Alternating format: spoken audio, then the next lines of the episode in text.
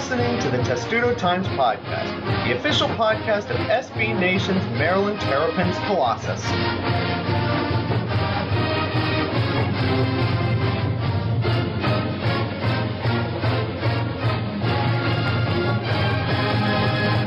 And welcome to episode 87 of the Testudo Times podcast. We are nine days away from the football season opener, and because this is Maryland, still have no clue who the quarterback is. Thomas is here to join me in this last show before we really get into the football season, and you have to be excited that we're not just going to be doing these podcasts where we're just trying to force in topics. We're actually going to have real things to talk about starting next week. It's going to be fun. Yeah, it's exciting. Um, yeah, I mean, you see all these football practices, and you see, you know, they can't hit the quarterbacks. There's non-contact jerseys, and you know all the players, and you know a lot of the fans, you know, a lot of the media. Uh, they're all just excited to actually have real games to write about. Yes, and we're all excited that the media at Maryland can actually cover football practices as opposed to at Texas, in which they really can't because college football programs are weird. Maryland's been better with media access, and please, we beg and plead of you to keep that going in the future. Don't get anywhere near like Texas or Alabama or Michigan or any of these other loony programs. Speaking of loony programs that Maryland is playing, we are nine days away from the opener against Texas, and as I joked before, we have no idea who Maryland's quarterback is, although we now have a bit of a clearer idea than we did at the start of Camp Thomas, and it might be a little bit of a surprise to hear who the presumptive starter is, we think. Um, well, I think so. So Tyrrell Pigrome, I think, is is most likely the starter week one. Um, you know, he and Kasim Hill, the true freshman, look pretty neck and neck. Um, but I, I think ultimately there's a, a, a, slightly higher level of trust in Pigrome, which makes sense. You know, I mean, he, you know, he saw time last year, uh, had a game-winning touchdown run, um, and the weakest part of his game uh, has gotten a lot better, which is his accuracy. So that would make a lot of sense. Um, I still feel like Kasim Hill is someone who, who, he's gotten better every time I've seen him. He's like the freeze, and Tyrrell Pigrome is like the guy who gets the head start at Braves games. Well, wait, and, wait, wait, wait, wait a minute. Is that still a thing? I mean, I saw yeah. a game in Atlanta in June when the Freeze lost, so I don't think that's an appropriate metaphor anymore. Well, so well, if you talk about the finish line, Kasim Hill might lose. I mean, he if if the finish line is starting week one, then you know Kasim might lose. But I, I, I still feel like we'll see him a lot this year. I well uh, certainly against Towson, but I don't think he's going to be starting at least until later in the year. I mean, it's mm-hmm. Maryland, so there is no chance that the same quarterback starts all twelve games. But I don't think we're going to see him as a starter for a while. And even if, and even if we do, I've watched. He's he's he's very close. And even if we do, we should talk about Caleb Henderson because he is still an enigma wrapped in a riddle inside of a mystery. And we know your connection and to all Caleb of that, Henderson very all well. All of that walking boot. And all of that in a walking boot, yes. We know he's been injured in the past, but we never really knew how injured he was. But apparently, he's injured enough that where if you thought he was the presumptive starter, he's been lapped. And even if you didn't think he was the presumptive starter, his injuries have prevented him from getting really in tight in this quarterback competition.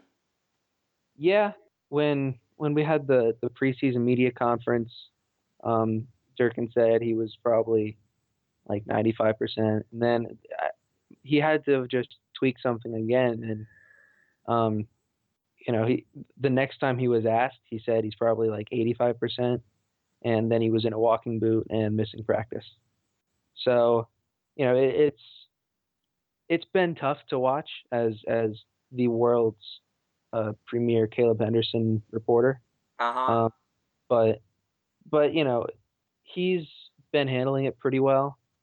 But obviously, you know, I, I think he'll still hopefully get get healthy, and he might factor in at some point this year. But for week one, he's just been too hurt for too long, and hasn't been able to be as effective as other guys. Um, which sucks because you know he waited a, a year and he waited behind two different quarterbacks at UNC. So I mean, this was his time, and it might still be, but it, it won't be right away.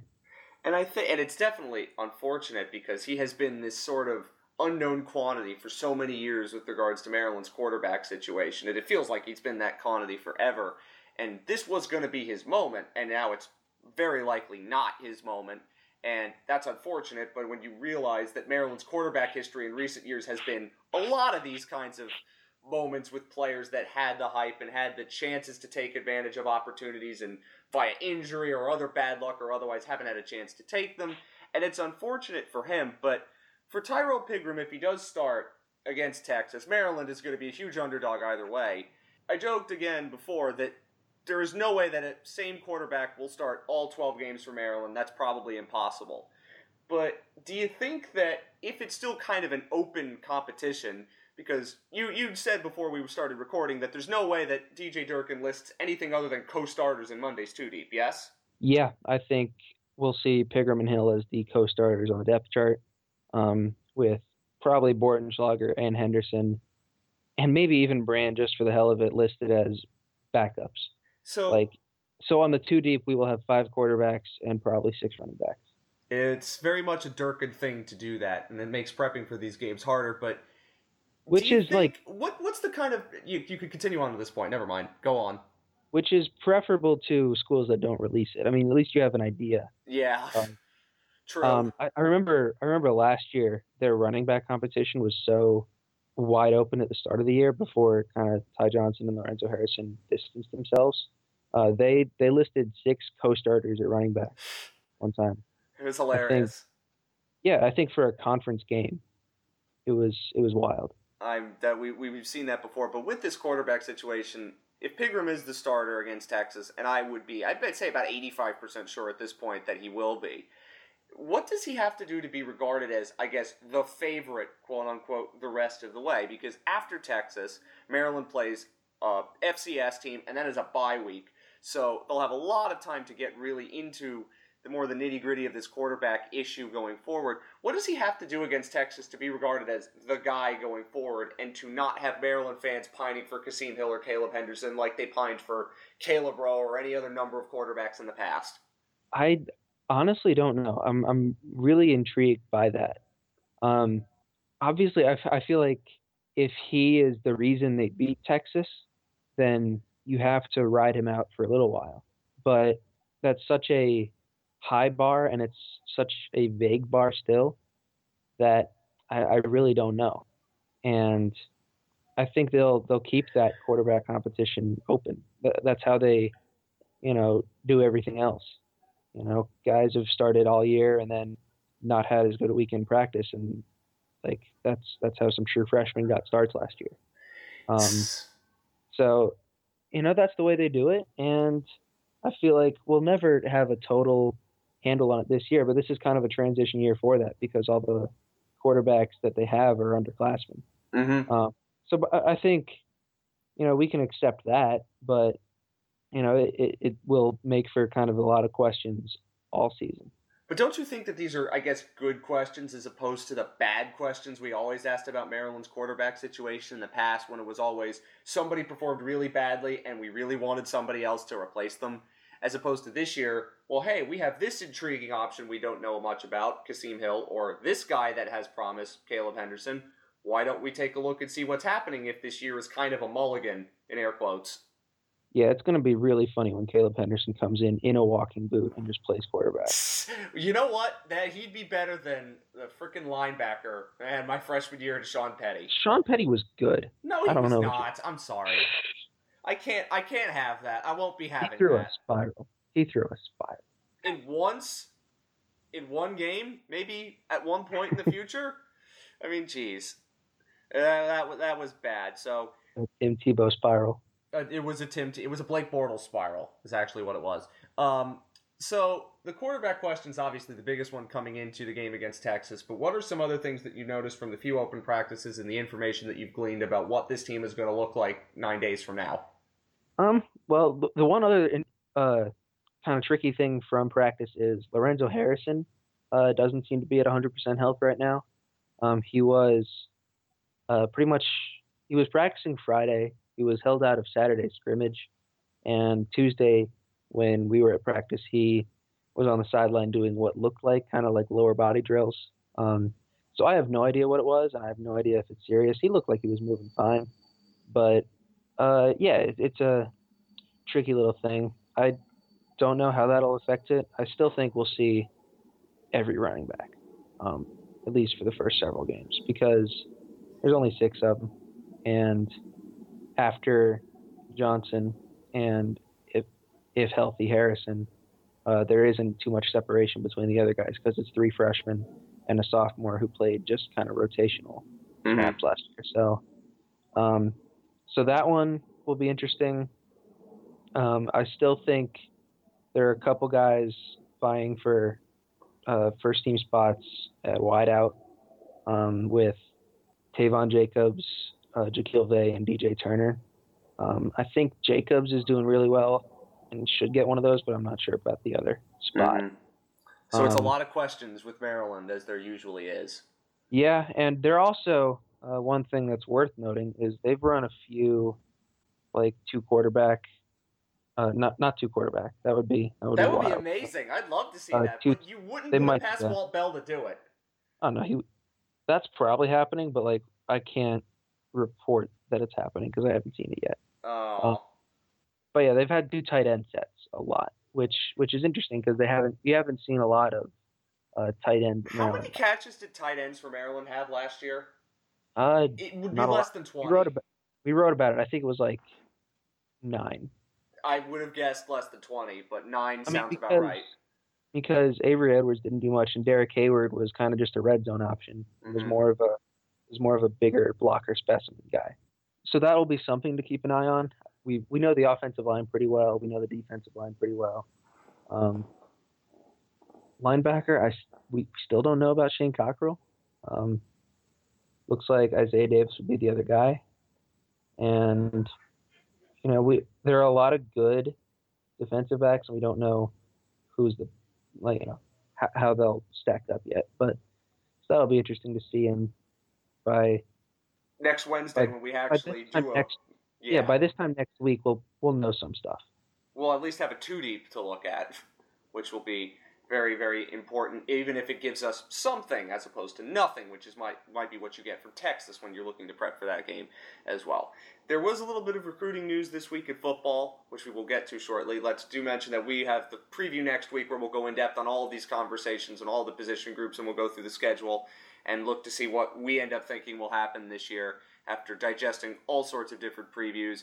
But recruiting never stops for DJ Durkin and company. They got a couple of, I believe, three star commitments in the time since we recorded last, which was about 15 days ago. Uh, can you give us a word on those guys, Thomas? So Chigoziem Okonkwo, I believe That's a is how it great pronunciation. Yeah. Um. So he's a kind of. We don't know if he's a super large wide receiver or a super athletic tight end. I think in College Park they view him as a tight end, and and he'll be an interesting option uh, on a. You know, at a unit that's got a few interesting ones. I think probably the most intriguing, maybe the total wild card commit in this whole class is TJ Bradley, who is a current junior college offensive lineman at a junior college that Maryland's recruited in the past uh, at in, in Pennsylvania. Bradley went some five years without playing football. Uh, he played basketball. He's 6'8", 290 right now. And he just got his body back into football shape and is going to play one year at a community college. And he got 14 offers and was a three-star recruit. So he is this total wild card. Um, and in a 20 player class, you know, you, you really enjoy seeing a couple wild cards. Well, it also shows you that they can recruit wild cards now, which means that they're more set in other positions. That's something that we Yeah, haven't seen I mean, Maryland done in a while. And on the offensive line specifically, um, you know, they, they've already got a few really solid commits in this class. So they can afford for him to just not have the technique and not be a super viable guy. But if he is, you know, just watch out. So if they've got 20 to 21 now, I forget how many scholarship spots they had available, but I think it's around that number. They're pretty much They- close to done, aren't they? they're very close to done. Um, we were actually, I was talking with Jared about this. He'll probably have something up on it soon, but yeah, I think just a couple other spots. You know, maybe two or three more guys are going to come in. Um, they're going to just throw the kitchen sink at Eyabi Anoma hmm um, on the defensive line, try and get some of that, and then, you know, really, I think I think we've seen most of what we need to see at this point. You know, it, it's been interesting because a few weeks ago, or in mid-April, I think this class had only one commit, And now it has 21. and 20. sudden, well, yeah, now it's at 20, and you know they came pretty fast, and they're all really solid. So it's been it's been cool. That is an amazing turnaround, and it shows you that at least there's always something good to think about when it comes to recruiting.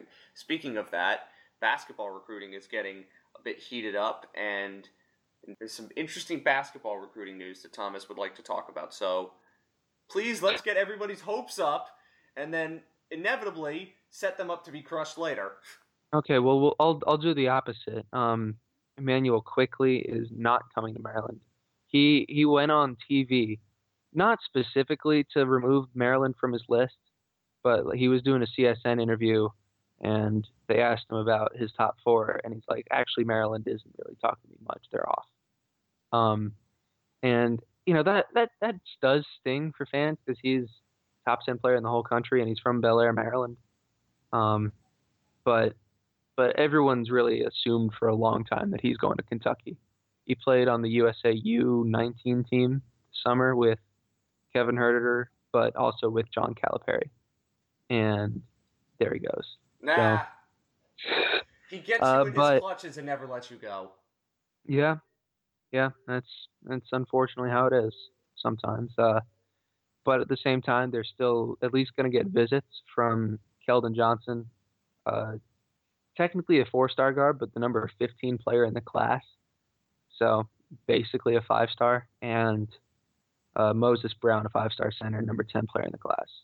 Uh, obviously, unlikely they get both, but they're still in the mix for a lot of guys, and they already have two really solid players committed. So, um, the, you know, this class is nowhere near done. We still don't know what pieces are going to be left, but they're still in the mix for a lot of these guys, and that's that's a positive sign. This is 2018, and we've said before, and we'll say it again, one of the most important recruiting classes in recent Maryland history, and it's already setting up well, and it could have set up to be even better. Uh, which of the players do you think Maryland is more after, if they're not after both equally, which is also quite, quite possible? Uh, at this point, it might be Johnson. Um, there are a few other. You know, there's they're still kind of in the mix for a few other guards, and I think it's it would be trickier because they've already at well at in the post they've already got Jalen Smith committed, who's Mhm. a power, and they're in the mix for both Moses Brown and Silvio De Sousa. They definitely don't end up with three. I don't think That would be amazing. and and De Sousa is like best friends with Bruno Fernando, um, and so that's a, a very good connection to have, and I'm sure it's helped the Terps. Um, we don't know a ton about De Sousa's uh, recruitment. He hasn't been as like talkative about it as a lot of recruits are, but um, yeah, so that's that's what we do know is that they're still in the mix. Um, so I, I don't know between Johnson and Brown who they're after more. I would, you know, it's kind of a cop out answer, but I'd say it's pretty equal at this point. Mm-hmm. I could say that, and that would be interesting to see. And then they also have, a, I guess, sort of more certainty, maybe in the front court than the back court. It's possible. I don't know Yeah, because the roster is going to look so crazily different next year. Yeah, that Yeah. adds a wrench into when you're doing these analyses because again, you have no idea whether one or more than Justin Jackson, Kevin Huerter, and Anthony Cowan will be there next year, and Maryland probably won't know that until April. So there's a long way to go on that front, to be sure. But it does mean again interesting recruiting times for the basketball team, and we now know after last week their entire schedule in order. And it is very compact and tight because of Jim Delany's delusions that we're going to play the Big Ten tournament at Madison Square Garden before the Big East, which is dumb and stupid, and thankfully is only going on for one year. But the schedule is interesting, I should say, and a lot of that has to do with the out of conference schedule, which is once again pretty sad, aside from the games that we already knew that were happening against Butler and Syracuse and the Emerald Coast Classic in the appropriately named Niceville, Florida. But there's still a D3 team on there, and overall, it's not a great out of conference schedule. And that's been a problem Maryland's had in the last couple of years, and I guess in many ways it's happened again. Uh, I would say so. This is, you know, it's funny. Apparently, it's a little bit tougher than the last couple of years. Uh, there are but some. that's not saying much because the last couple of no. out of conference schedules were disasters. Yeah, correct. Um, there are, you know, th- that's the trick. Is there are a couple games that you have more to lose than you have to win. You know, games that if you win, they're not impressive, but if you lose, they look worse than they are. And you know, that's not really going to help Maryland. Um, I don't think they did themselves too many favors uh, with it, and they caught a couple bad breaks with, um, you know, Butler losing his coach. I have no idea how good Butler is going to be throughout the season. Um, and Syracuse it has been kind of an unknown quantity for a couple of years now. Um, so I guess so- TCU, if they play them in Niceville, TCU was I think close to the tournament last year, and they could be decent. and St. Bonaventure too. But other than that, it's like there's a D3 team on there, and that's obviously no good. And the rest of the games are your usual fare. And Maryland, you would think for a program that has made the tournament the last three years and is one of the better teams to be regarded in the preseason of the Big Ten, would get into more of these bigger tournaments and get a chance to play better teams, and they don't seem to be able to. And I mean, again, the schedule is good in comparison to Rutgers, who schedules nobody, literally. Uh, but again, when you're comparing it to what some other teams in the Big Ten are doing, even like the Michigans of the world, it seems a bit underwhelming. Yeah, that's that's pretty fair. Um, and it's one of those tricky things where, you know, the the Big Ten is at the same time, you know, deep, but it isn't. There aren't great teams in it. Not a lot of them. So I mean, know, I, I'm trying to think you- about who they are, they and I can't really think. Is Michigan State going to be actually good this year? probably uh, with Bridges back and Mhm. I think Ward's back still, so Yeah. they, they'll be good. But other than that, I don't know too much. I mean, Wisconsin's going to be a very different team. Purdue's presumably a very different team. I don't know. And also, we should mention in December they play two conference games because of the bizarre nature of this year's schedule, which is dumb. But Yeah. So for whatever for whatever reason, that makes the schedule feel stronger.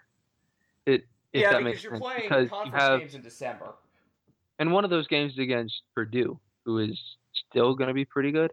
Um, so it, it feels like a better early season schedule, and you know you you'll have tough games throughout the season.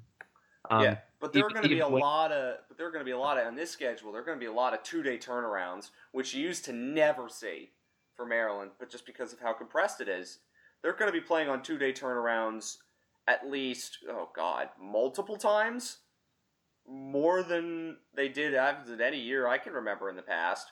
And that's going to make it difficult. I don't know, again, in relation to how good the Big Ten is going to be. They play Michigan State twice. They play Purdue twice. Uh, they only have they have to go to Indiana. They get Minnesota at home. Again, I don't know how this is in relation to some of these other schools, how good they are yet, but it's an interesting schedule, I guess we could say, for out of conference and then the other compressed reasons that are going to make this schedule a little bit fun. But we will get to basketball more in the future. We certainly want to stick with Testudo Times for information on the recruiting process, which is going to continue onward for a long time, and we think they're going to be news very much in the future. But not only does football start in the next coming days, the fall sports have also started, so we'll get a quick word in on those before we say goodbye and we focus primarily on football, at least for here on out. We'll mention the fall sports in most of the shows that we do. Which ones do you want to talk about first? Because all of them are, I guess, interesting. Women's soccer's already started playing, and you just released a great big post on volleyball, so I, will start there um, because yeah, I mean they're. I, I just felt like the reason I wanted to write that was that you can see that they're building something. Um, you know, you have to if you if you ever read anything about them, you're like, wow, okay, because Aird's just that that guy who's I He's remember really saying honest. that two years he's ago. he's such a he's such a really honest guy, and he's really, you know, excited. So that makes that makes He's other one of people. the most infectiously optimistic coaches and honest coaches that I have ever met. And. Yeah. that's not saying a ton because I haven't met all that many, but that was two years ago when this program was at its absolute lowest. And now, a couple of years later, they're in the Big Ten, which is a ridiculously brutal conference for women's volleyball. And they have a chance to be good, which is amazing for a program that hasn't really ever been good. Yeah, I mean they've been they've been good before, but they were like you know those were their their up years, and they were never they've never been you know one of the premier programs, and may, I think maybe that's their ceiling. I don't know what the ceiling is.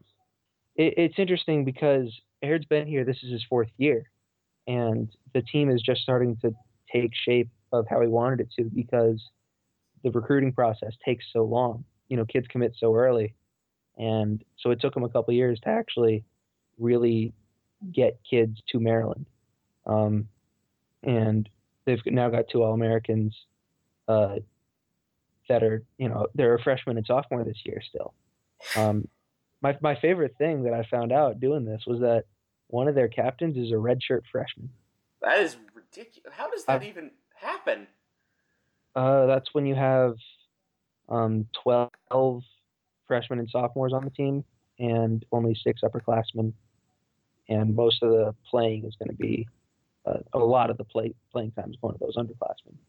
And um, yeah, yeah, it, it's it's a crazy little thing. Um, but I, I think they'll make it work. Um, you know, you you don't know if the, if the results are going to show this year or next, or even the year after that, because the schedule is just so hard, and they're you know it, it's tough to it's tough to break through with that. But you know they're getting there, and I feel like more people should you know hopefully you know maybe me writing this maybe them having more big matches in College Park. They're bringing uh, number three Washington, you know one of the premier programs in the country is coming to College Park on the main floor of Xfinity. Um, so maybe that'll uh, just drive something. Um, get more people. Certainly, you would hope so. What you know, because I think it's it's a cool thing that's happening. That's you know, I, wanted to write about.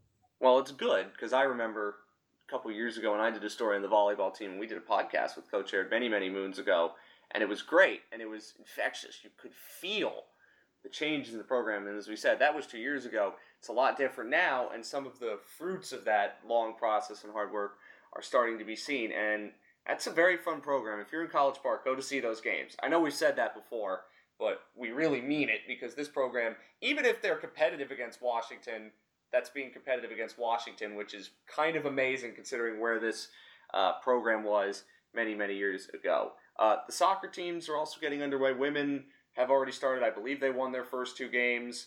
If yeah, I'm and right. if they win, and if they win Friday night, they will have matched their 2016 win total. How about that?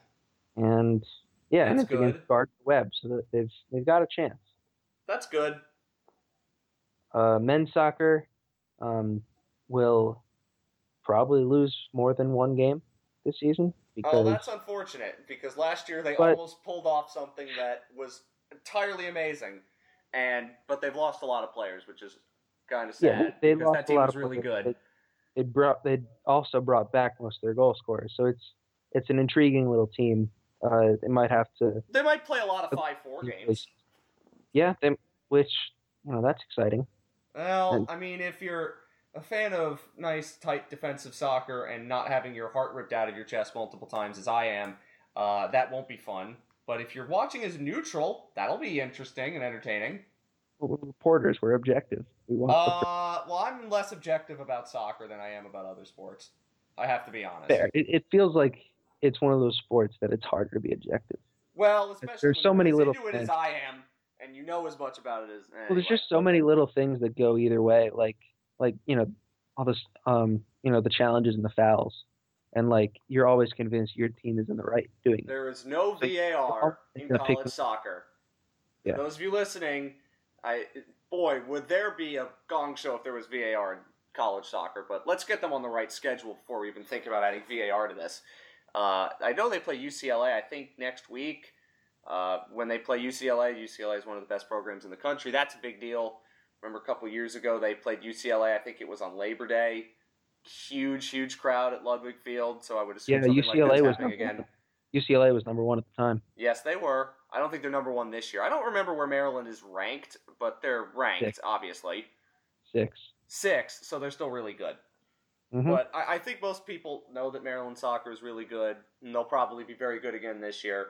And we will certainly keep you up to date with coverage on that sport as well. I might do that more personally because I love soccer, and Maryland soccer has always been fascinating to me, especially considering how good a lot of their alums are. So that's about it for all the things that we could talk about heading into next week. Did I miss anything? Field hockey. They're starting. Field hockey, that's right. Yeah. Uh, we'll have we'll have more once we uh, get to get to really see them in action because they, they lost some of their uh, veterans from last year. Um, Mhm. We'll we'll figure that out. we will figure it out. That's a great motto for the future for football and every other sport. So, Yep. as we said, next week, Tuesday, Wednesday, sometime in that period, you're going to get a big time football show. We're going to preview everything. We'll know a lot more because the two deep will be released. We'll probably have an idea of who's the starting quarterback then, and we will preview the game against Texas and the entire season and give you our win predictions and where we think Maryland falls in with the uh, rest of the Big Ten East because obviously the top three teams are so head and shoulders better than everybody else. And I should mention one other thing: they released the uh, the homecoming uniforms that they're going to wear against Indiana. And I'm glad they released them on Monday because I was wearing eclipse glasses when I looked at those, and that's the only way you could look at those uniforms safely without your eyes being damaged. I kind of liked them. I Um, despise them. Okay. I think they're awful. And I am a defender of most of Maryland's uniforms, but I think they're gross. I mean, That's they look like. I mean, I like bumblebees sometimes. I I want to protect the bumblebees from going Yeah. away and going extinct, but I don't need to see them on my football field. They reminded me of those Steelers throwbacks that they used to wear, which looked like jail uniforms, and they were awful. And these are pretty much the same. Why couldn't they bring back the uniforms that they wore two years ago against Penn State and Baltimore, which were also throwbacks but were gorgeous and beautiful? And these are not. It's yellow They'll- with They'll brown be black pants. those back too. Are they? They'll give those. They'll they'll bring those back too soon. I'm sure. Oh, I I was don't know They're saying that they were going to bring it back this year, which is something I wish they did. And those could be their permanent homecoming uniforms because they are a lot nicer, a lot better looking, and they are not yellow and brown. Sorry, I had to say that. That's probably going to get me some hatred, but you know what? I got to say what I think about these uniforms, and I defend Maryland's uniforms to the hilt more often than I don't. So they're not wearing them against Texas, so that's good. They're only wearing them against Indiana, and uh, they will look better than Rutgers does when they play at Yankee Stadium. It's the other good thing that we could say about that. So stay tuned next week for the big football preview extravaganza. And now we can officially say that we are going to be back to podcasts every week from now on. Football and all the fall sports. Back to the normal grind, eh? It, it was so. It feels like we just stopped yelling and screaming about Maryland's loss to Xavier, and now we're already back into the big football grind. That's kind of amazing when you think about it. Yeah, and there were actually a couple uh, lacrosse titles mixed And in there there. were so lacrosse titles in the middle of all of that. Yes. yeah, so we we got to do happy screaming about those. Happy screaming about those. And now maybe there will be happy screaming about football this year. I guess it's possible. Maybe. Yeah. we'll find something to well, not I don't think about. I don't think we're going to be angry at football this year. I don't think there's going to be much to be angry about because it's still a transition year, and DJ as you can Durkin still has banked a lot of goodwill. If if you can keep patience, there won't be anything to be angry about because I Yeah. feel like they'll be better, and you'll be able to see that they're better. Even if their record is worse. Yes. I think and that's so going to be the, the theme of 2017's Yeah. football season. There will be a lot of fans who don't get that. Still. Oh, of course. There are fans And that they will will- never understand that, and they will jump off the bandwagon. And all of them will be in our comments section. Yes, they will. Yes, they will. All right. We we will probably spend a lot of internet mileage talking you off the ledge if they get killed by good teams, because you'll come back and you'll be like, you were right when Maryland actually becomes pretty good next season and the season after, presumably. We would assume that. Uh, I also should say that I saw ESPN released a um, a ranking of college football fan bases and their happiness, and Maryland was like 55. The only thing that was interesting about these rankings was that Rutgers was not dead last. I was entirely shocked by that. You could go read that on ESPN if you want. They had a little short blurb on Maryland, and I guess I think the word they used was skeptical, but I'm a little bit less skeptical, more optimistic. But anyway, we're tap dancing here. Thank you very much for listening. We will be back next week with the big football preview extravaganza for the new season that is amazingly very few days away. But until then, go Terps.